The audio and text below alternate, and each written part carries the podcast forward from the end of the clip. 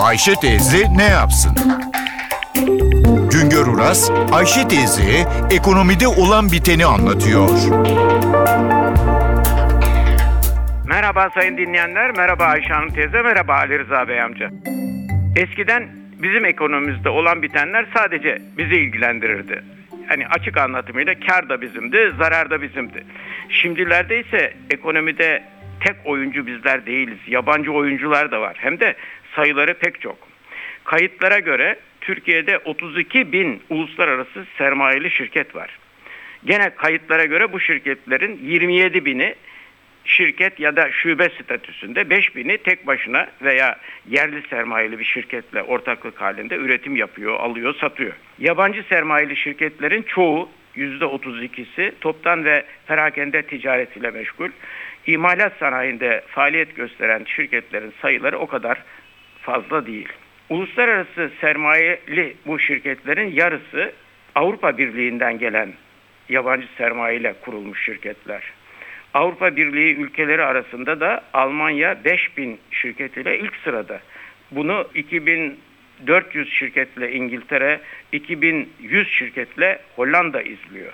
Temsilcilik ve aracılık için kurulmuş yabancı sermayeli şirketler dışında ekonomide ağırlığı olan yabancı sermayeli şirketler 3 sektörde ağırlık gösteriyorlar. Bunlar sanayi sektörü, bankacılık sektörü ve sigortacılık sektörü. 2012 yılında İstanbul Sanayi Odası'nın yayınladığı 500 büyük sanayi kuruluşu sıralamasında 138 yabancı sermayeli kuruluş var. Bunlar 500 büyük sanayi kuruluşunun yarattığı, bakınız burası çok önemli, 500 büyük sanayi kuruluşunun yarattığı toplam brüt katma değerin %42'sini yaratıyor. Bu tek başına 138 yabancı sermayeli kuruluş 500 büyük sanayi kuruluşun yarattığı toplam kat, brüt katma değerin %42'sini yaratıyor. İstihdamın %31'ini sağlıyor. İhracatın %43'ünü gerçekleştiriyor. Yani demek ki bunlar 500 büyük sanayi kuruluşu içinde yabancı sermayeli kuruluşların ağırlığı büyük. O kadar büyük ki en büyük ilk 50 sanayi kuruluşunun 20'si yabancı sermayeli sanayi kuruluşu sermayesi yabancılar tarafından kontrol edilen 22 bankamız var. Bunların da aktifleri toplam sektörün aktifinin %15'ini oluşturuyor. Ama halka açıklık payı dikkate alındığında yabancı sermayeli bankaların bankacılık kesimindeki büyüklüğü yüzde 41 dolayında aktif büyüklüğü içindeki ağırlığı yüzde 41 dolayında bayağı da ağır bir durum. Sanayi sektöründe de yabancı sermayeli kuruluşların payı büyük. 59 sigorta şirketinin 44'ü Türkiye'de kurulu yabancı ortaklı sigorta şirketi.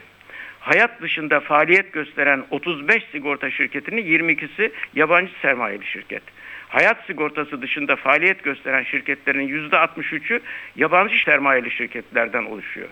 Yabancı sermayeli şirketlerin ödenmiş sermayeli içindeki payları %67, pazardaki payları ise %57 dolayında. Bütün bunlar gösteriyor ki Türk ekonomisinde olan biten sadece bizi değil, Türkiye'ye gelen, Türkiye'ye para getiren, iş yapmaya soyunan yabancı şirketleri de ilgilendiriyor. Bir başka söyleşi de birlikte olmak ümidiyle şen ve esen kalınız sayın dinleyenler. Güngör Uras'a sormak istediklerinizi ntvradio.com.tr adresine yazabilirsiniz.